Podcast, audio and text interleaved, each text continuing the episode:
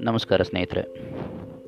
ಇದು ದಿನಕ್ಕೊಂದು ಕತೆ, ಮಂಜುವಿನ ಜೊತೆ ಸರಣಿಯ ಒಂಬತ್ತನೆಯ ಅಧ್ಯಾಯ. ಇಂದಿನ ಅಧ್ಯಾಯದಲ್ಲಿ ಕಷ್ಟಗಳು ಬಂದಾಗ ನಾವು ಅದನ್ನು ಹೇಗೆ ಸ್ವೀಕರಿಸಬೇಕು ಎಂಬುದರ ಬಗ್ಗೆ ಕೆಲವು ವರ್ಷಗಳ ಹಿಂದೆ ವೃತ್ತಪತ್ರಿಕೆಯಲ್ಲಿ ಬಂದಂಥ ಒಂದು ಸಣ್ಣ ಕಥೆಯನ್ನು ನಿಮ್ಮ ಮುಂದೆ ಹಂಚಿಕೊಳ್ತೇನೆ. ಒಬ್ಬ ತರುಣ ತನ್ನ ಜೀವನದ ಘಟ್ಟದಲ್ಲಿ ಬಹು ತೊಂದರೆಗಳಲ್ಲಿ ಹಾಯ್ದು ಹೋಗ್ತಿದ್ದ. ಕಾಲೇಜಿನಲ್ಲಿ ಅಷ್ಟೊಂದು ಚೆನ್ನಾಗಿ ಓದದ ಕಾರಣ ಪರೀಕ್ಷೆಯಲ್ಲಿ ಬೇರೆ ಫೇಲ್ ಆಗಿಬಿಟ್ಟಿದ್ದ. ಮನೆಯಲ್ಲಿ ಗಳಿಸುವವರು ತಂದೆ ಒಬ್ಬರೇ ಅವರಿಗೂ ಕಳೆದ ತಿಂಗಳು ರಿಟೈರ್ಡ್ ಆಗಿಬಿಟ್ಟಿದೆ. ಅಮ್ಮನಿಗೆ ಬೇರೆ ಸ್ವಲ್ಪ ಆರೋಗ್ಯದ ತೊಂದರೆ ಇದೆ.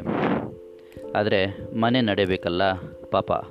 ಅವರ ತಂದೆ ಮತ್ತೊಂದು ಪಾರ್ಟ್ ಟೈಮ್ ಕೆಲಸಕ್ಕೆ ಸೇರಿ ಯಂತ್ರದಂತೆ ದುಡಿತಾನೇ ಇದ್ದಾರೆ. ಈ ಹುಡುಗ ಬೇರೆ ತಾನು ಕೆಲಸಕ್ಕೆ ಕಷ್ಟಪಡುತ್ತಲೇ ಇದ್ದಾನೆ.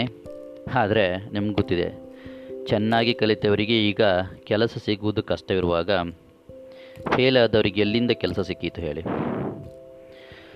ಅದಕ್ಕೆ ಈ ತರುಣನ ಮನಸ್ಸಿನಲ್ಲಿ ತುಂಬ ತಲೆಬಿಸಿ ಆಗ್ತಾಯಿದೆ ಮನಸ್ಸು ಬೇರೆ ಕದಡಿ ರಾಡಿಯಾಗಿ ಹೋಗ್ಬಿಟ್ಟಿದೆ.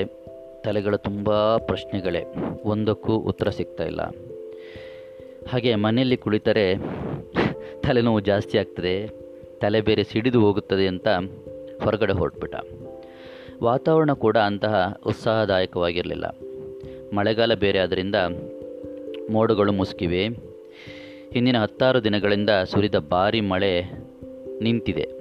ಆದರೂ ಎಲ್ಲಿ ನೋಡಿದ್ರಲ್ಲಿ ನೀರಿನ ಹೊಂಡಗಳು ತಾನೆ, ಹೊಂಡಗಳೇ ಹೊಂಡಗಳು. ಈತ ನಡೆದು ನಡೆದು ಊರ ಹೊರಕ್ಕೆ ಬಂದುಬಿಟ್ಟ. ಅದೇ ಒಂದು ನದಿಯ ತೀರದಲ್ಲಿ ಬಂದು ನಿಂತ್ಕೊಂಡ. ಅದಕ್ಕೊಂದು ಸೇತುವೆ ಇದೆ. ಆತ ಬಂದು ಸೇತುವೆ ಮೇಲೆ ನಿಂತ್ಕೊಂಡು ಆ ನದಿಯನ್ನು ನೋಡ್ತಾನೆ ಇದ್ದ. ಸೇತುವೆಯನ್ನು ಕಟ್ಟೆನ ಹಿಡಿದುಕೊಂಡು ಕೆಳಕ್ಕೆ ನೋಡಲಿಕ್ಕೆ ಶುರು ಮಾಡಿದ. ನೀರು ಭರದಿಂದ ಸರಿದು ಹೋಗುತ್ತಿದೆ. ಇನ್ನೊಂದು ಐದು ಅಡಿ ನೀರು ಬಂದರೆ ಸೇತುವೆ ಮುಳುಗಿಯೇ ಹೋಗಿತ್ತು ಅಂತ ಕಾಣ್ತಾ ಇದೆ. ಒಂದೇ ಸಮನೆ ಹರಿಯುವ ನೀರು ನೋಡುತ್ತಲೇ ಅವನಿಗೆ ಸ್ವಲ್ಪ ತಲೆ ತಿರುಗು ತಿರುಗಿದ ಭಾಸವಾಗ್ತಾ ಇದೆ.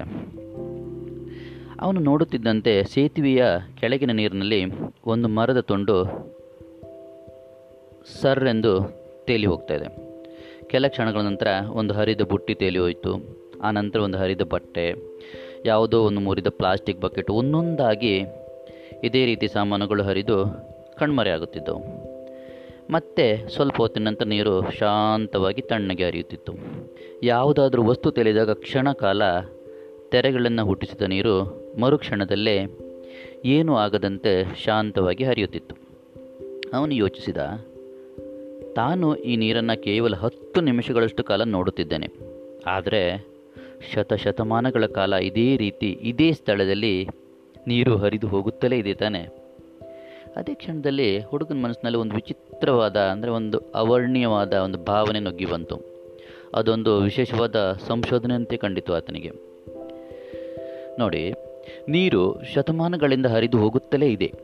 ಅದರಲ್ಲಿ ಆಗಾಗ ಯಾವುದ್ಯಾವುದೋ ವಸ್ತುಗಳು ತೇಲಿ ಬರುತ್ತಲೇ ಇರುತ್ತವೆ. ಆ ವಸ್ತುಗಳು ಬಂದಾಗ ಕ್ಷಣಕಾಲ ಅಲೆಗಳನ್ನು ಎಬ್ಬಿಸುತ್ತವೆ. ಮರುಕ್ಷಣದಲ್ಲಿ ಸಾಗಿ ಶಾಂತವಾಗಿ ಹೋಗುತ್ತವೆ.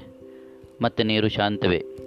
ತನ್ನ ಜೀವನದಲ್ಲಿ ಬರುವ ತೊಂದರೆಗಳು, ಆತಂಕಗಳು, ತೇಲಿ ಬರುವ ವಸ್ತುಗಳಂತೆ ಕ್ಷಣಕಾಲ ಮನಸ್ಸಿನಲ್ಲಿ ಉದ್ಯೋಗವನ್ನು, ಉದ್ಯೋಗ, ಉದ್ವೇಗವನ್ನು, ದುಃಖವನ್ನು ಹುಟ್ಟಿಸ್ತವೆ ಆದರೆ ಅವು ಯಾವುವು ಶಾಶ್ವತವಾಗಿ ನಿಲ್ಲುವಂಥವುದಲ್ಲ. ಜೀವನವೇ ಶಾಶ್ವತವಿಲ್ಲದಿರುವಾಗ ಈ ಕ್ಷಣಕಾಲದ ಸಮಸ್ಯೆಗಳು ಶಾಶ್ವತವಾಗಿರಲು ಸಾಧ್ಯವೇ? ಸ್ನೇಹಿತರೆ, ತಾನು ನೀರಿನಂತೆ ಸದಾ ಈ ಚಲನಶೀಲವಾಗಿದ್ದರೆ ಮಾತ್ರ ವಸ್ತುಗಳು ಒಂದೆಡೆಗೆ ನಿಲ್ಲಲಾರವು ತಾನು ನಿಂತು ನೀರಿನಂತೆ ಒಂದೆಡೆಗೆ ಇದ್ದರೆ ಈ ವಸ್ತುಗಳು ನನ್ನ ಬೆನ್ನು ಬಿಡಲಾರು. ನನಗೀಗ ಅಂಟಿಕೊಂಡಂತೆ ಕಾಣುವ ಚಿಂತೆಗಳು ಕುರುಹುಗಳು ತನಗೆ ಎಚ್ಚರಿಕೆ ನೀಡುತ್ತಿವೆ. ಯಾಕೆಂದರೆ ನಾನು ಜಡತ್ವವಾಗಿರುವುದರಿಂದ ಇವೆಲ್ಲ ಸಮಸ್ಯೆಗಳು ನನಗೆ ಅಂಟಿಕೊಂಡಿವೆ. ಹರಿಯುವ ನೀರಿನಂತೆ ಚಲನಶೀಲವಾದಾಗ ಯಾವ ಕೊಳೆಯು ಕೊರಗು ನೋವು ಶಾಶ್ವತವಾಗಿ ಅಂಟಿಕೊಳ್ಳದೆ ಕ್ಷಣದಲ್ಲೇ ಅದು ಹರಿದು ಹೋಗುತ್ತದೆ. ಬದುಕು ಸ್ವಚ್ಛವಾಗಿಬಿಡುತ್ತದೆ ಅದೇ ಕ್ಷಣ ಯುವಕನಿಗೆ ಕವಿದಿದ್ದ ಮಂಕು ಸರಿಯಿತು. ಬದುಕು ನಿಚ್ಚಳವಾಗಿ ಕಂಡಿತು. ನಮ್ಮ ಕಷ್ಟಗಳು ಪರಿವಾರ, ಪರಿಹಾರವಾಗದೆ ಉಳಿದಿವೆ. ಅವುಗಳಿಂದ ಮುಕ್ತಿಯೇ ಇಲ್ಲ ಎಂದು ಅನ್ನಿಸಿದ್ದ, ಎನ್ನಿಸಿದರೆ ಅದಕ್ಕೆ ನಮ್ಮ ಕರ್ಮವಾಗಲಿ, ಕಷ್ಟಗಳಾಗಲಿ, ವ್ಯಕ್ತಿಗಳಾಗಲಿ ಕಾರಣವಲ್ಲ. ನಾವು ಜಡವಾಗುತ್ತಿದ್ದೇವೆ, ಅದು ದೇಹದ ಜಡವಿರ್ಬೋದು ಮನಸ್ಸಿನ ಜಡವಿರ್ಬೋದು ಆಲಸ್ಯದ ಜಡವಿರಬಹುದು, ಚಿಂತನೆ ಜಡವಿರಬಹುದು. ಅದನ್ನು ಕೂಡೊಯ್ಕೊಂಡು ಎದ್ದು ನಾವು ಚಲನಶೀಲವಾದಾಗ ಮನ, ಮಾತ್ರ ಮನಸ್ಸು ಚೇತೋಹಾರಿಯಾಗುತ್ತದೆ ಆಗ ಕಷ್ಟಗಳು ಸೇತುವೆ ಕೆಳಗೆ ನೀರಿನಂತೆ ತೇಲಿ ಬರುವ, ನೀರಿನಲ್ಲಿ ತೇಲಿ ಬರುವ ಕಸದಂತೆ ಕ್ಷಣಕಾಲ ಇದ್ದು ಮರೆಯಾಗಿ ಹೋಗುತ್ತವೆ. ಬದುಕು ಹೊಸದಾಗುತ್ತದೆ.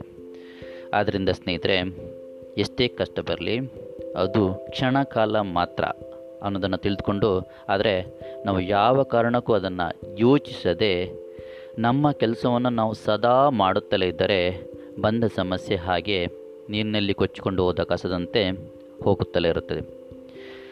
ಧನ್ಯವಾದಗಳು ಸ್ನೇಹಿತರೆ. ಇನ್ನೊಂದು ಕಥೆಯೊಂದಿಗೆ ನಿಮ್ಮ ನೆಚ್ಚಿನ ಮಂಜು ನಾಳೆ ಭೇಟಿಯಾಗೋಣ. ಅಲ್ಲಿವರೆಗೆ ಶುಭರಾತ್ರಿ. ಧನ್ಯವಾದಗಳು.